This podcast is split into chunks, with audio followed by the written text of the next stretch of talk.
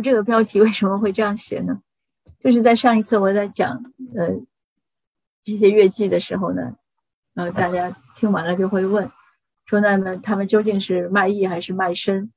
呃，这个在唐代呢，其实不是个问题，而且在我写的时候，我也没觉得是个问题。然后后来大家为什么会有这么多问题呢？我就想来想去呢，主要的原因呢，就是唐代的月光呢没有照过来。为什么这样讲呢？因为我们都说人生代代无穷已，江月年年望相似。我们觉得月光呢是一种，呃，能穿越时空，能流传千万年，一种传承。就像我们的文化一样，但是文化在传承中呢，它是会有流逝，有的时候呢，传的传的就丢了，就没有了，就消失了。那后面的人再回头看过去的时候的很多事情呢，就不懂了，就不不理解了。嗯，包括很多以前的美好啊，然后一些浪漫呀，一些高尚啊，现在我们可能都觉得，哎呀，怎么会是那样？嗯，这也可能是人类的一个一个通病吧。所以据说那个有人就讲说，那个去看古罗马帝国这个兴亡史，会说：“哎呀，人类的文明曾经那么辉煌过。”其实一直是这样，一直就是有有一个回旋往复吧。曾经有过的没有了，又过了多少年，大家发现，哎呀，应该是这样，然后后来又没有了。那我用的这个标题呢是吃爆米花还是看电影？嗯，大家都去过电影院，尤其像北美这边，其实中国国内我走之前也是有这样的电影院的，就是就是大屏幕啊，这样立体声啊，很豪华。嗯，那进电影院呢，很多人呢会直奔那个卖卖食物的那个地方呢去买爆米花。我我其实不懂为什么，因为在我是不愿意吃的，我觉得那个热量很高啊，而且我很奇怪，有一次我问我小孩。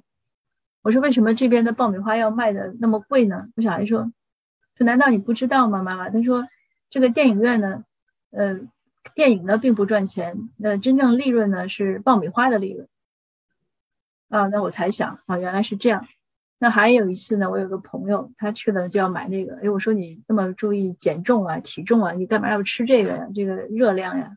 然后他就很奇怪，他说：“谁来看电影？”不是为了来吃爆米花的呢？他说这是一种享受，好不好？所以，所以当我又想到我刚才说的那个话题，就说乐乐伎是侍寝还是试验的时候，嗯，因为上一次有人问说，那那些文人，嗯，因为在长安的市井记呢，后来为什么那么发达呢？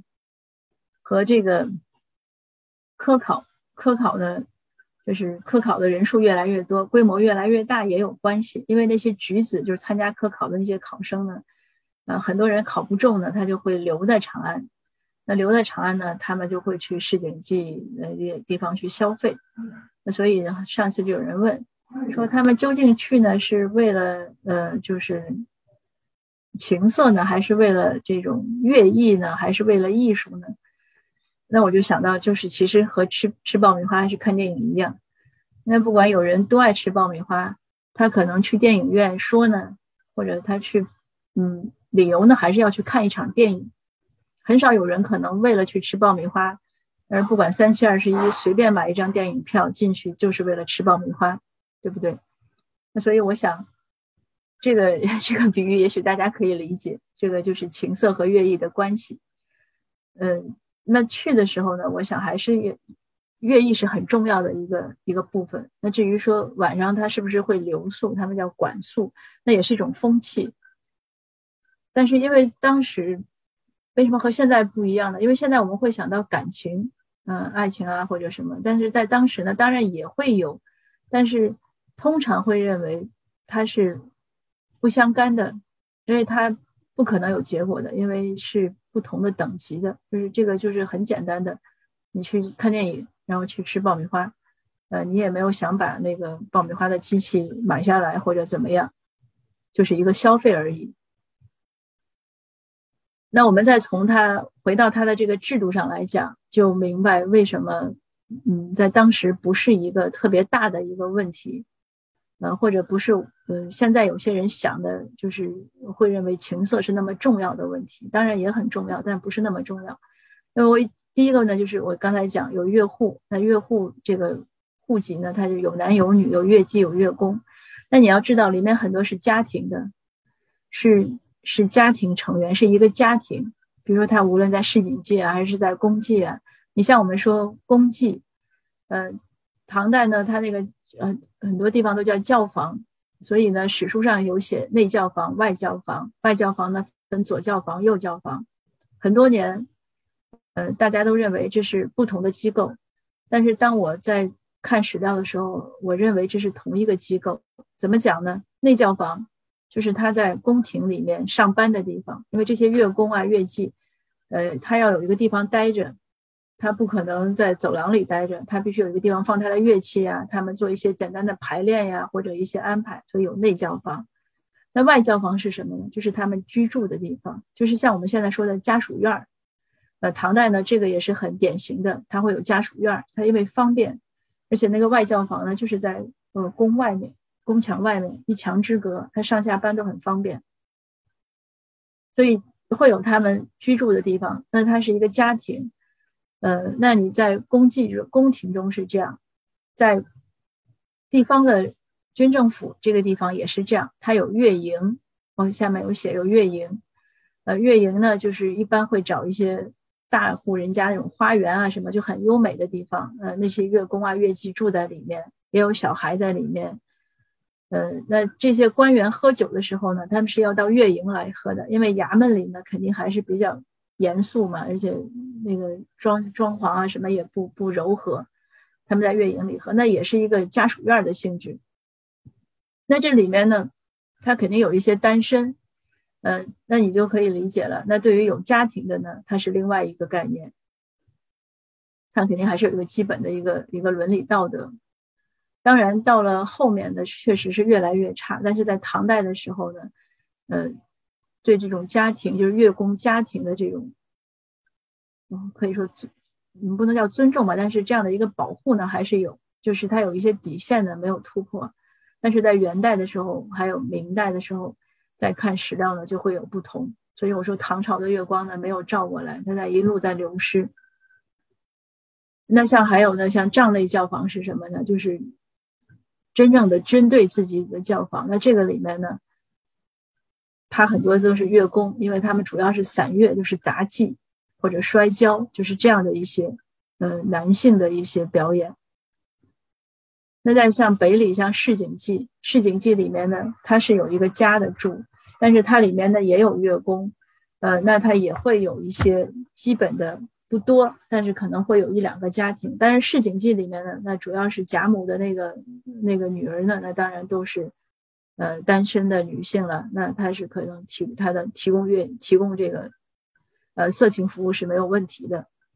但是呢，你并不能认为所有的在这个行业里的从业人员呢都是随便侍寝的。那这个是概念呢是不妥当的。啊，我还有写这个，你看教坊那个。第二行教坊、梨园、宜春院、云韶院，这个都是呃当时玄宗朝的不同的宫廷的乐艺的机构。我简单的说一下吧。教坊呢，它其实是主要就是他们他们的表演的职责不一样，分工不一样。教坊呢，主要是我们后代说的，嗯，就是戏戏剧啊、戏曲啊，嗯，还有像杂技啊，就是这些是教坊。梨园呢，主要就是乐舞。和后来我后面要讲的词的产生，它主要就是唱歌跳舞，呃，其实主要是唱歌和音乐。宜春院和云朝院呢，主要是跳舞，它会有区别。宜春院的呢，就会属于嫔妃等级的；云韶院呢，就是直接上来就是，呃，普通的像宫女一样的，只是她是，呃，专业人士，就是做乐艺表演的，它会有一些等级，这里面分的也很细。但是，即使是嫔妃呢，就是嫔妃呢，她有个概念，她其实属于内官，就是和朝廷的官呢，它是有等级，嫔妃也是有等级。她的不是我们想象的说，或者是后面很多理解认为嫔妃来了都是为了呃侍寝的给皇帝，他也不是那样，他其实要承担宫廷的很多工作。那我们那为什么会来后来没有月光没有照过来呢？呃，到宋代我就简单说一下，宋代的时候呢，在唐代的时候，官妓还是官养，就是呃地方政府要养。到了宋代的时候，就变成官营了，就是他 run 的这个事情，呃，他要这些官妓去赚钱了。到了元代呢，基本上官妓呢就没有了，就和市井妓合在一起了，然后要承接很多工作，嗯，但是还当时还是要给一些钱的。最不堪的就是明代，那明代就非常非常糟糕了，嗯，就不仅是不仅没有乐艺了，而且连这个基本的。呃，色情场所其实都都是很很差的，很差劲的。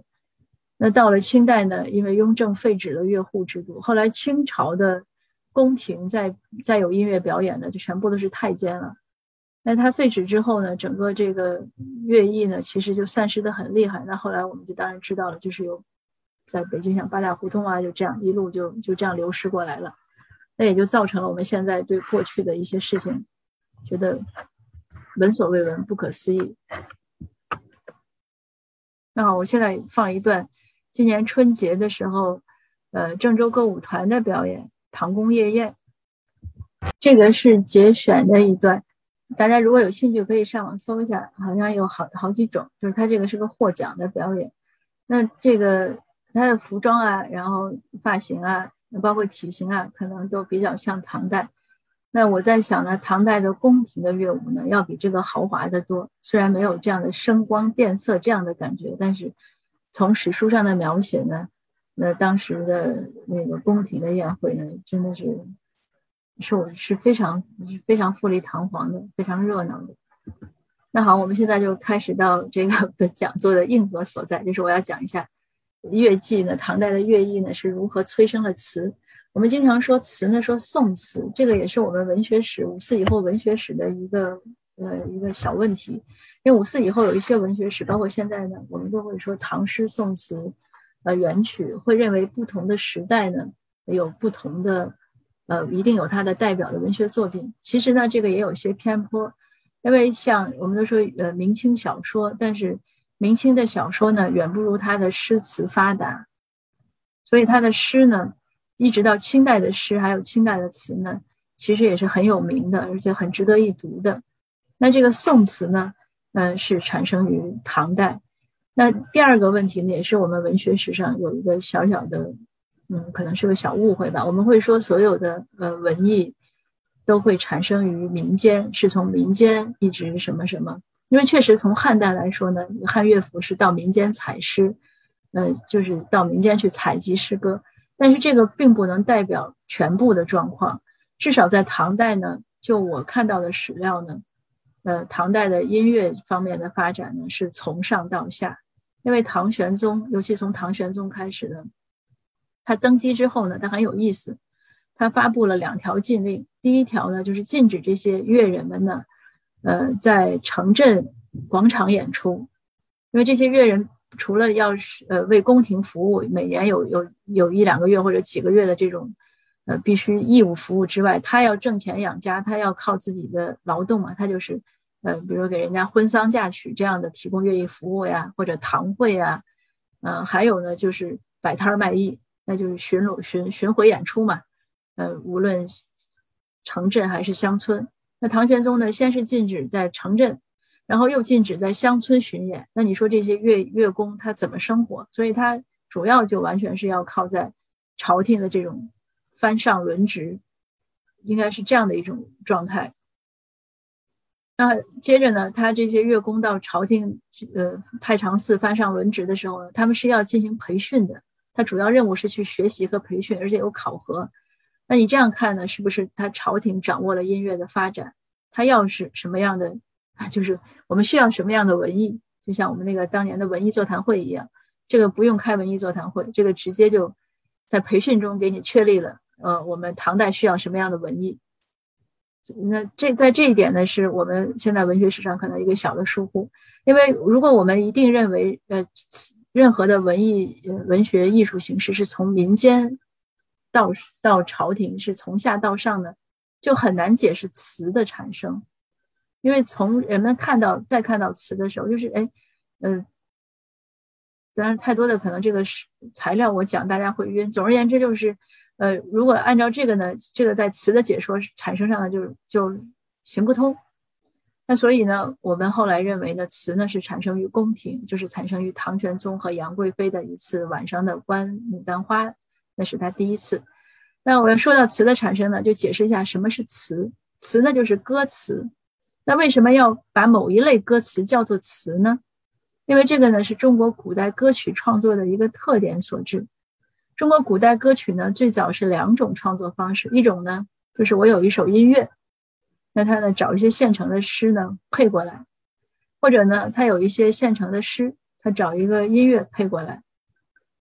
那为什么要叫词呢？词呢，就是为音乐填的词，就是写的词，就有了音乐，他为了这个音乐呢，特意写一首歌词，所以呢，把这一类呢，后来就叫词。那在这儿呢，就是接着说一下为什么。能产生词呢？这个要说一下中中国这个音乐的特点，因为中国音乐呢，我们大家如果听那种很传统的音乐，都觉得很困难，就很慢，四平八稳。因为最早的中国音乐呢是按乐章来算，就是一章一章它完，它没有什么起伏。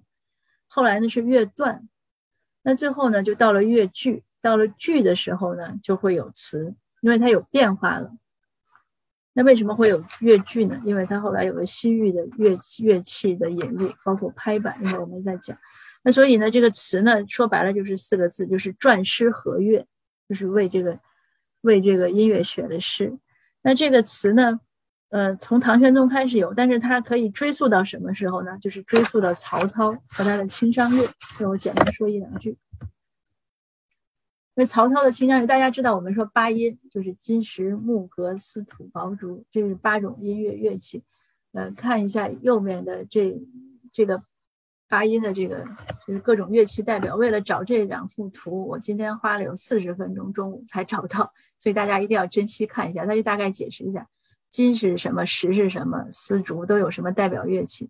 这个木，大家有看到这个柱，这个柱呢，我查了一下，它是古代的打击乐。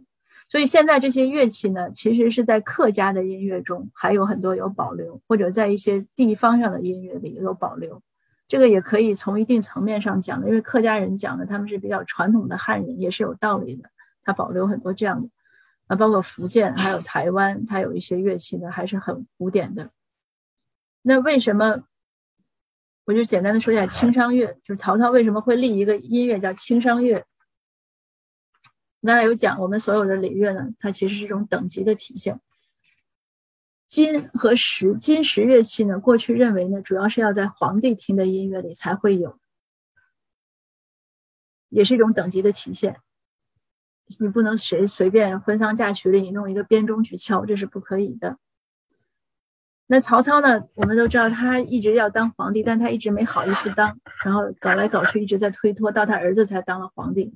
他没有当皇帝呢，但是他所有的这种礼制呀，他都像皇帝一样，就包括他听的音乐，他听的音乐呢，他把它就是创制了一类音乐，这类音乐呢，它叫清商乐，那他呢就在里面加入了金石这种乐器，这两种两类乐器，所以有金石声，这是他听的音乐。那其实意思呢，就是他跟皇帝呢其实是差不多的。那这个清商乐一直从从魏晋南北朝一直过来到玄宗这儿呢，后来就变成了法曲。那具体怎么变呢？我也不讲了，再讲完大家可能快睡着了。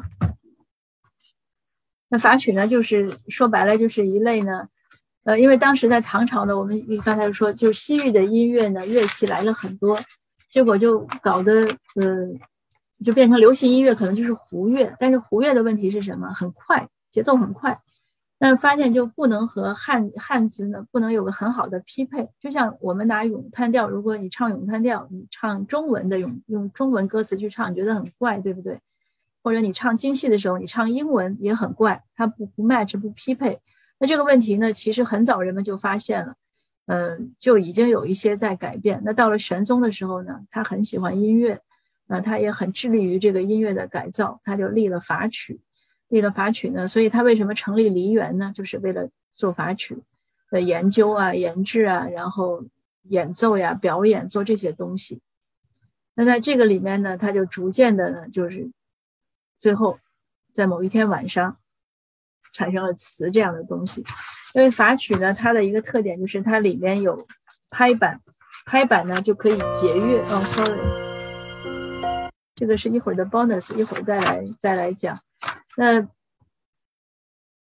最最早我们认为这个词是怎么产生的？就有一天晚上，玄宗和杨贵妃呢要去看牡丹，牡丹花开了。呃，玄宗呢就说看牡丹呢，呃，就是陪着贵妃看牡丹呢，怎么能用旧曲？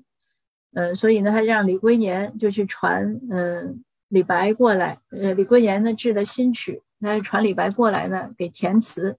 李白呢就填了《清平调》三首，就是三首。你说他歌诗也好，说他词也好，就是这三首。然后李龟年呢，当时呢就跟着音乐就唱起来了。所以这是词的最早的产生。但是词一直到安史之乱之后呢，才流向民间。原因也很简单，因为安史之乱呢。呃，玄宗带着贵妃他们一些人跑了，整个长安全部被安禄山给呃攻克了。然后宫廷啊，这种朝廷啊，已经就是安禄山，安禄山本身呢，他是抢了很多乐工乐伎去，呃，去应该是东都，去东都那边，因为他一直多年来他就非常的喜欢这些。那当然，他还抢了一些大臣。那所以，我还有很多乐工乐伎，像李龟年他们就就嗯逃荒嘛，兵荒马乱的，然后逃逃战乱就离开了长安。那这样呢，他们就带到带到了民间，因为他到了他流离失所，跑到江南呀，到哪里他还是要靠唱歌跳舞来为生。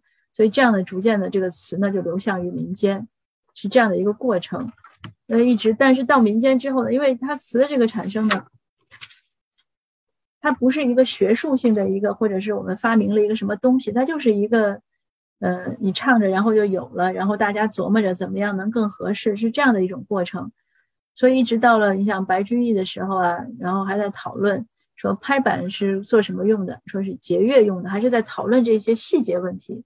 但不管怎么说呢，他就一点一点慢慢的进步，然后从士大夫，然后一直到民间，也在，因为他确实很适合在酒宴上演唱。嗯，他没有诗的限制。为什么没有诗的限制？因为诗呢，过去呢，呃，这些士子们、读书人写诗呢，很多是要表现一些情志的，就是一些高尚的一些情怀呀，或者一些工作上的想法，很难表现男女之情啊，或者自己私人的想法。那词呢，在初期呢，就承担了这个这个事情，它就可以表现，所以大家就很随意。当然，到了后期，到了宋代、南宋，又变成了案头词，又是像到辛弃疾那个年代，又是一样的了。那那个时候呢，后来词呢也不能唱了，也不唱了。为什么呢？就因为变成了曲，就变成了戏曲。所以我们看曲牌其实和词牌是很类似的，就大概是这样一个过程吧。那我们现在呢，就是我们这个小奖励的时候，是邓丽君呢在唱《清平调》三首，我们来听一下。好了，后面是王菲的，我们就不听了。